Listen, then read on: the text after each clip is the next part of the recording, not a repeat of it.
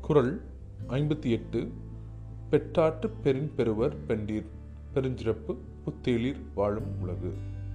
விளக்கம் ஒரு பெண் அவளுடைய துணையான கணவனுக்கு செய்ய கிடைக்கும் அனைத்து கடமைகளையும் நல்ல முறையில் செய்து முடித்தால் அவருக்கு இவ்வுலகிலும் மேலோகத்திலும் மேன்மைகள் காத்திருக்கிறது.